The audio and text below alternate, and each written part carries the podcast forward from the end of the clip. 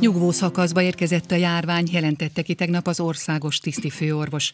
Kevesebb az új fertőzött és kevesebb az áldozat. Köszöntöm a stúdióban Orbán Viktor miniszterelnököt. Csütörtökön délután három óráig kérték a fővárosi polgármesterek és a főpolgármester véleményét arról, hogy vajon elkezdődhet az enyhítés a fővárosban vagy sem. Megérkeztek-e a javaslatok? Valóban kértünk tőlük véleményt. Jó reggelt kívánok! Ennek az az oka, hogy most már többen gyógyulnak meg, mint ahányan megbetegednek, vagyis a fertőzöttek száma csökken. Vannak országok, ahol ilyenkor már örömtüzeket gyújtanak. Én csak annyit mondok, hogy az élet újraindításának a feltételei azok megvannak, de a védekezést nem hagyhatjuk abba. A védekezést azt térben tagolnunk kell. Ugye két héttel ezelőtt vidéken már enyhíteni tudtunk a korlátozásokon. Most úgy látjuk, hogy Pest megye is a vidék sorsára juthat, ha így fogalmazhatok. A nagy kérdés az Budapest.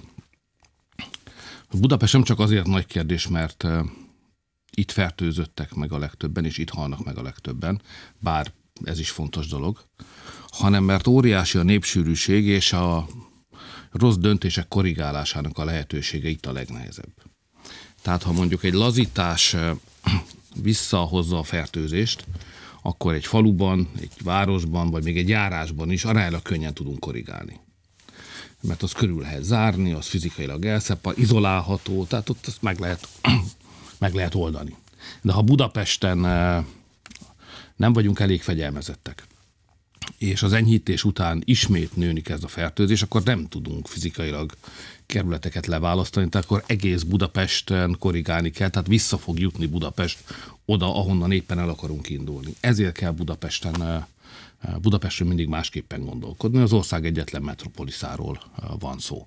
De kétség kívül a fertőzések számának alakulása azt mutatja, hogy az élet újraindításának a feltételei Budapesten is megvannak, csak mindannyiunknak felelősen kell viselkedniünk, és bizonyos dolgokat be kell tartanunk.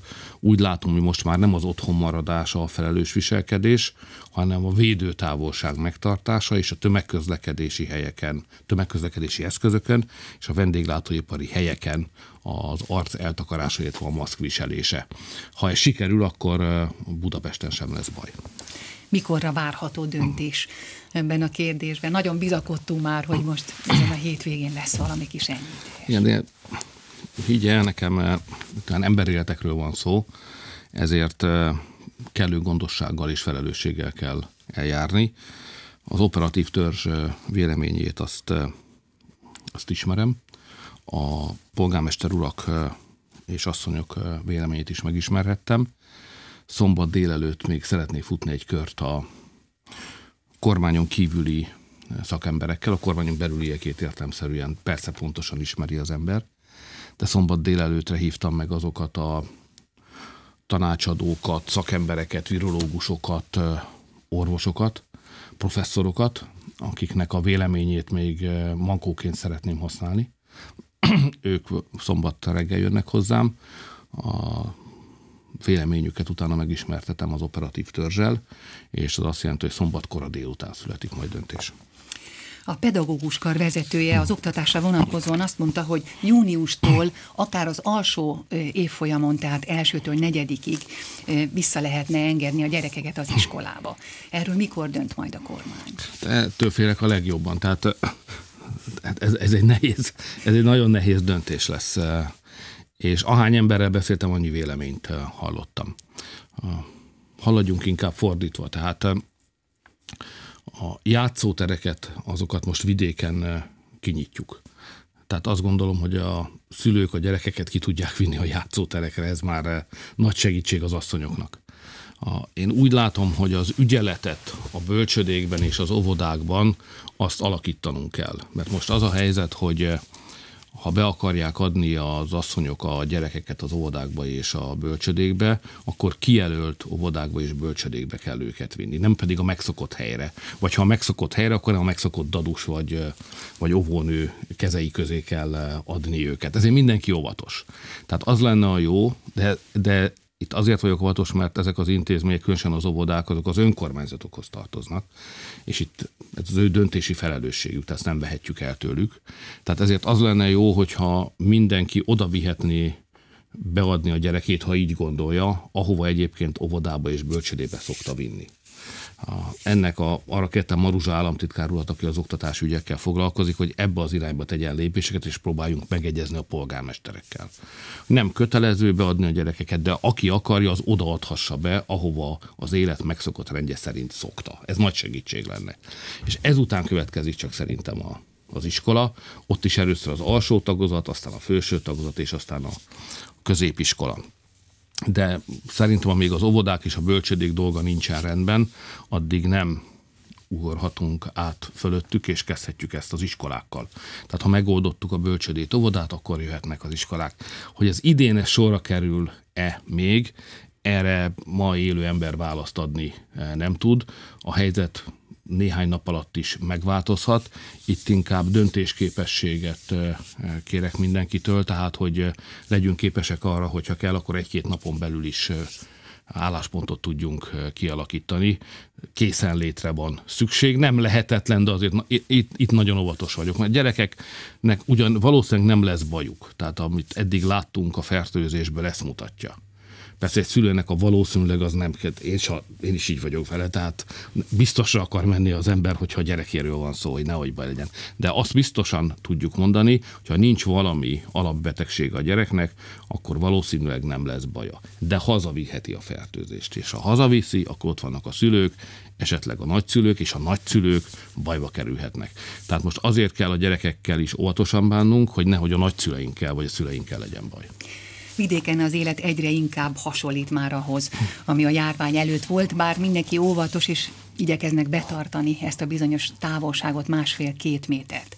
És arról már örömmel számoltak be a vidéki turizmusban, a falusi turizmusban szereplők, hogy most már érkeznek a foglalások, és akkor már itt vagyunk a gazdaság visszaállításának, vagy a, vagy a kezdeti lépéseinél. Ön hogy látja? Ugye éppen arról hallottunk, hogy a héten a következő évi költségvetésről tárgyalnak. Igen, már. tehát most, de még maradjunk akkor a vidéki döntéseknél. Tehát jövő héten már a vidéki vendéglátó üzleteknek a belső részeiben is eh, eh, lehet tartózkodni, de a védőtávolságot kötelező lesz betartani.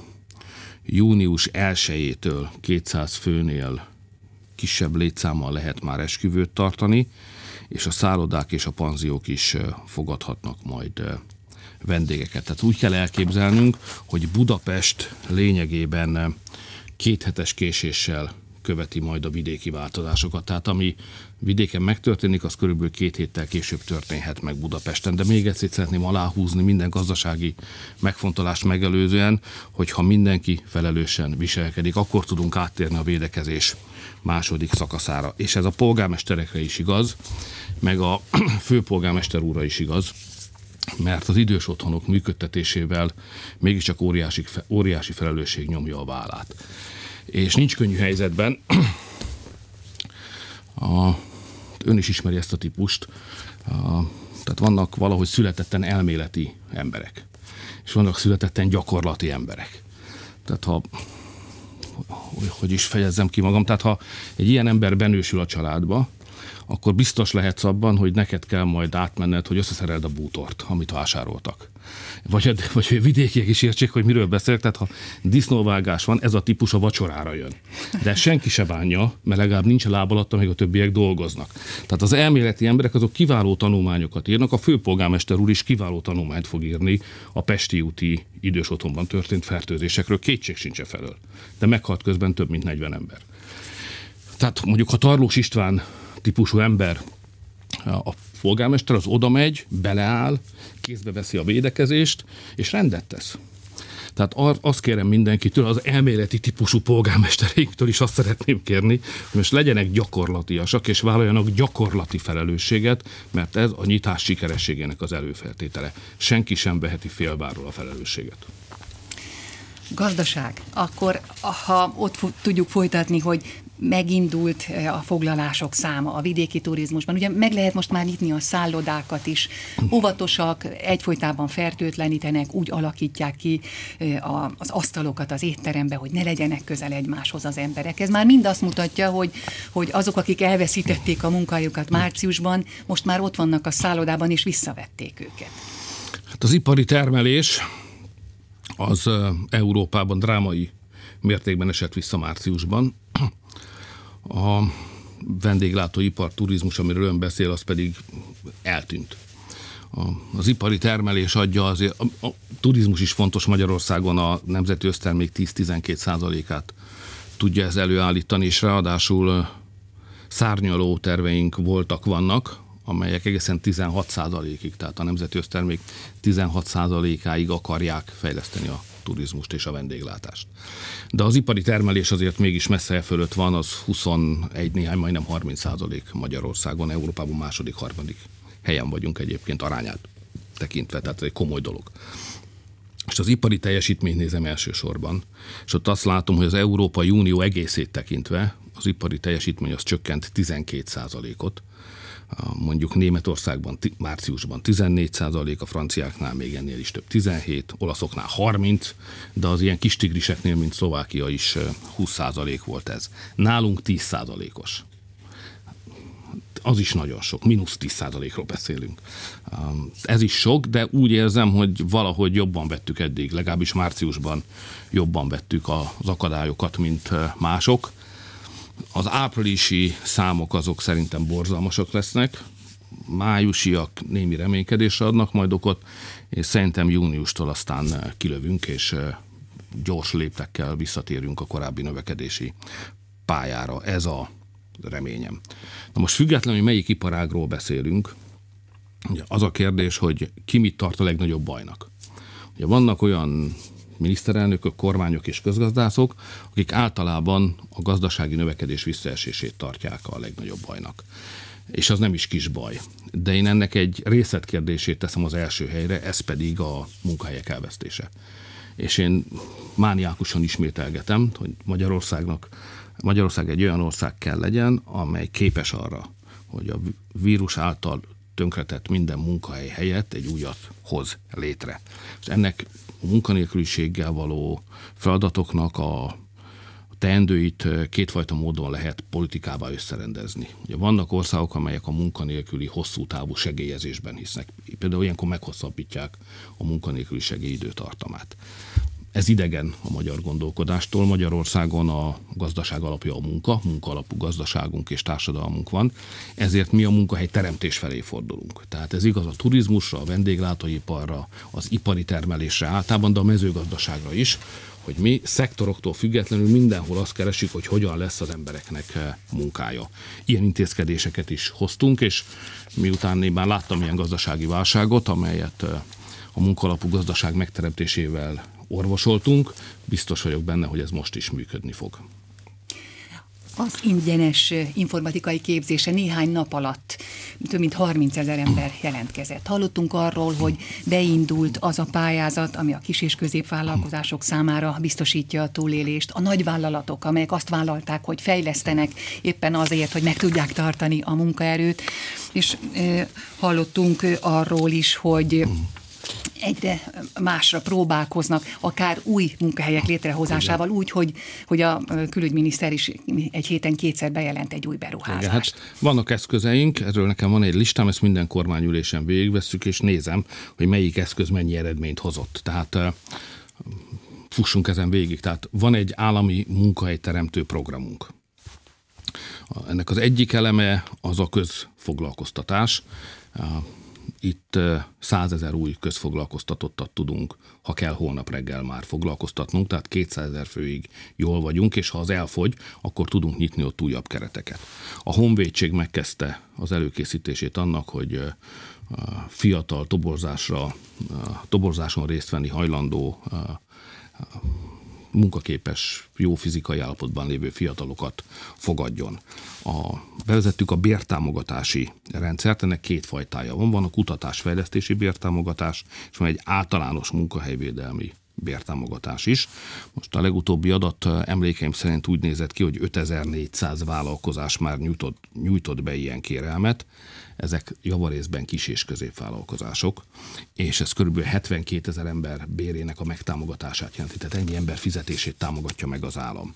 Aztán bevezetjük ilyenkor az adócsökkentést mindig, most július 1-től a szocó, a szociális hozzájárulási adó megint csökken úgy emlékszem, hogy két százalékkal, ez 15,5 százalék lesz, kevesen adják össze az éves adócsökkentési számokat, pedig izgalmas eredményre juthatnának. 16 december óta ezt az adót 11,5 százalékkal csökkentettük, és ezen kívül munkahelyteremtő eszköz még az, hogy több tízezer nehéz helyzetbe került vállalkozónak alig kell közterhet fizetnie a bérek után, a turizmusban, a vendéglátóiparban és a mezőgazdaságban pedig négy havi adókönnyítés is igénybe vehető. Ez a mi eszköztárunk. Ezt minden héten ellenőrzöm, hogy ezeken a területeken milyen eredményeket sikerült elérni, melyik eszköz bizonyult a leghatékonyabbnak. Ennek elégnek kell lennie. Tehát az én fölfogásom szerint a beruházások támogatásával együtt, tehát az új munkahelyek létrehozásával együtt, ezek a munkahely védelmi eszközök, amiket felsoroltam, együtt képesé tesznek bennünket arra, hogy a vírus által megrongált munkahelyeket, azokat kiavítsuk, illetve újra létrehozzuk. És én fontosnak tartom, mert a nemzeti egység, az összetartozás érzés, az egyetlen magyar sincs egyedül gondolat, az állandó megerősítésre szorul, ezért a nyugdíjasokat sem szabad kihagyni. Családvédelmi és nyugdíjasvédelmi terv is kell. Négy részletben a 13. havi nyugdíjat is vissza fogjuk építeni, a válság ellenére is. Ez így együtt szerintem esélyt ad arra, hogy a második csatát is megnyerjük. Az első csata a járvány megfékezéséről szól. Azt megnyertük. És Merkeli Béla professzor egy ilyen országos tesztprogramot hajt végre, ami pontos képet ad egy reprezentatív minta segítségével a tényleges átfertőzöttségről, vagyis hogy hogyan védekeztünk. Részadatokat ismerünk, ezek már mondjuk komoly részadatok, és, és úgy látom, hogy megkockáztatható az a kijelentés, hogy az első csatát megnyertük, a járványt megfékeztük. A második csata az a munkahelyek megmentése és visszaépítése. Mindazzal, amit elmondtam. Ezzel az eszközrendszerrel szerintem ez sikerülni fog. Mi a véleménye arról, hogy az Európai Parlament elnöke nem vette figyelembe a magyar miniszterelnök kérését, és nem fogadta azt el, hogy önt Varga Judit igazságügyi miniszter képviselje, és nem engedték meg Marga, Varga Juditnak, hogy elmondja, amit szeretett volna. Ez egy magyar, ez nem lep meg. De a Bacsó Péternek a Tanú című filmjén nőttünk föl, tehát az a mondat, hogy ez, ez nem a a vád, hanem ez már az ítélet, ez a mondat, ez mindannyiunk által ismert. Az Európai Parlament is ilyen, hamarabb van meg az ítélet, mint hogy egyébként meghallgatnák a feleket, sőt, az Európai Unióban még az is előfordulhat, illetve Brüsszelben az is előfordulhat, hogy meg se hallgatják a tanút. Ennyivel a bacsóféle filmnél egy kicsit rosszabbul állunk. No, de az alaphelyzet az igazán izgalmas, mert és azt, hogy az Európai Parlamentben ilyen szamárságok történnek, hát ezzel tudunk együtt élni. Ennek nagy jelentősége nincs. Az, hogy néhány eh, liberális, eh, fusztrált eh, képviselő valahol le kell, hogy vezesse az indulatait, hát ha nem talál ennél jobb helyet, mint az Európai Parlament, és jobb apropót, mint Magyarország, hát ezt el fogjuk tudni viselni. A, a, ami igazán aggasztó az a következő. Mégiscsak egy világjárvány kellős közepén vagyunk, Európában szerintem 150 ezer körül lehet a halottaknak a száma.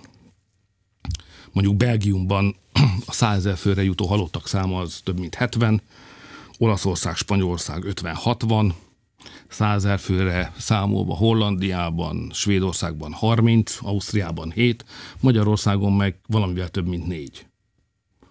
Tehát mi a legsikeresebben védekező országok közé tartozunk egy olyan időszakban, amikor igazi európai összefogásra van szükség, mert nem egy-egy országot érint a baj, hanem mindenkit. Az aggasztó jelenség, hogy az az intézmény, az a brüsszeli világ, a brüsszeli bürokraták, akiket mi fizetünk, és az a dolguk, hogy a fontos dolgokkal foglalkozzanak. Járvány idején például, hogy megvédjük az emberek életét. Ahelyett, hogy a mi pénzünkből, amit fizetésképpen kapnak, ezt tennék, segítenének az európai embereknek, azzal foglalkoznak, az egyik legsikeresebben védekező Magyarországon köszörülik a nyelvüket. Ez biztosan nincs rendben. Most nem arról szól, hogy ez nekünk magyaroknak rosszul esik-e vagy sem, hanem arról szól, hogy nem erre hoztuk létre az Európai Uniós intézményeket, nem ezért alkalmazzuk a brüsszeli bürokratákat, azt várjuk tőlük, hogy segítsenek, nem pedig azt, hogy hátráltassanak bennünket. Ez az igazi baj. Gondolja, hogy véletlen az, hogy pont azon a napon jelent meg az Európai Bíróság döntése a röszkei tranzitzónáról, amikor ez a bizonyos plenáris vita volt a magyar jogállamiságról? Sajnos nem vagyok már olyan fiatal, hogy eh, ezt hihessem. Talán, ha néhány évvel ezelőtt kérdezi ezt, általában az em- magyar emberekben van egy jó indulat az európai eh, intézmények eh, Brüsszel felé, akkor azt válaszoltam volna, hogy persze hát ne keressünk összeesküvés elméleteket. De most már nem vagyok ilyen fiatal, és már sok mindent láttam.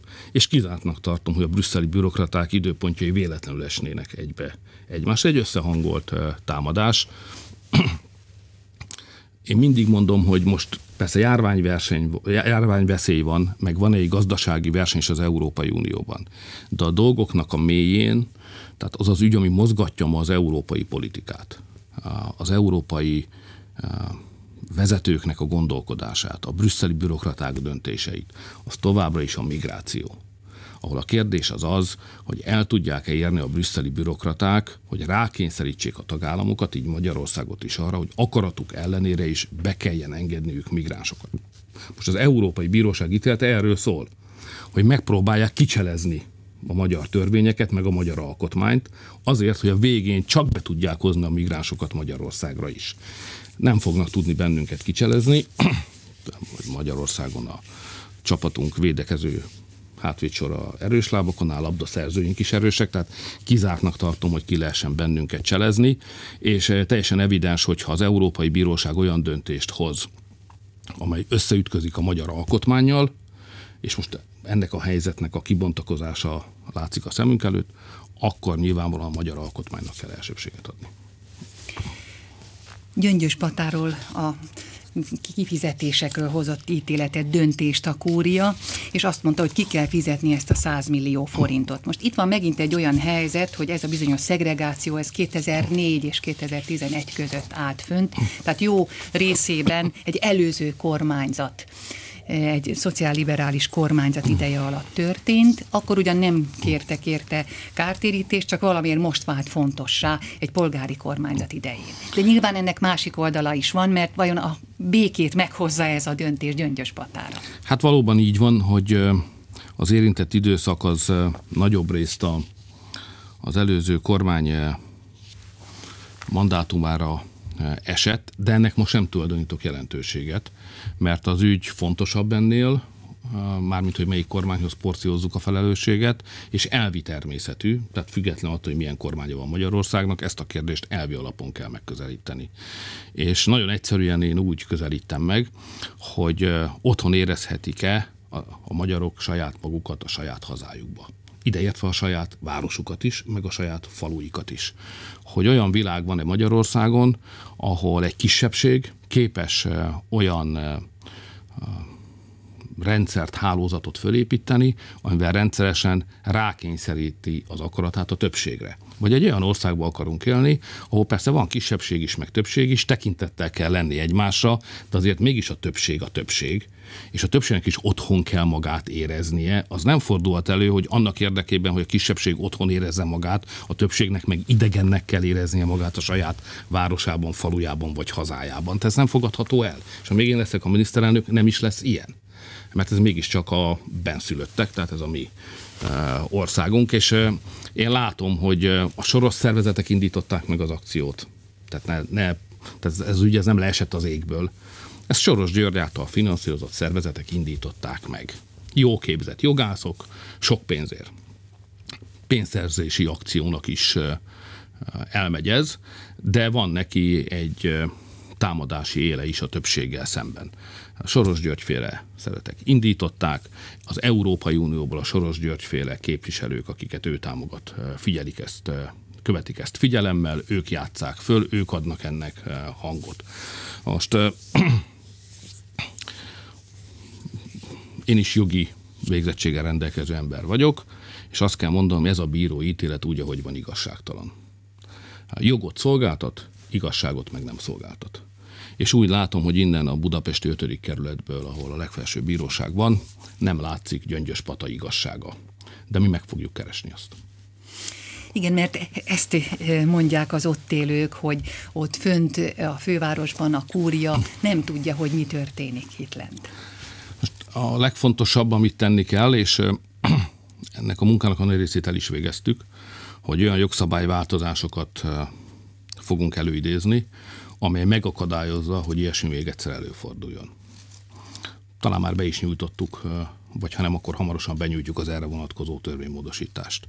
Megvárjuk még a bírói kúriai ítéletet, leírják, azt alaposan tanulmányozni fogjuk, és utána döntünk arról, hogy hogyan teszünk annak eleget. Köszönöm. Orbán Viktor miniszterelnököt hallották.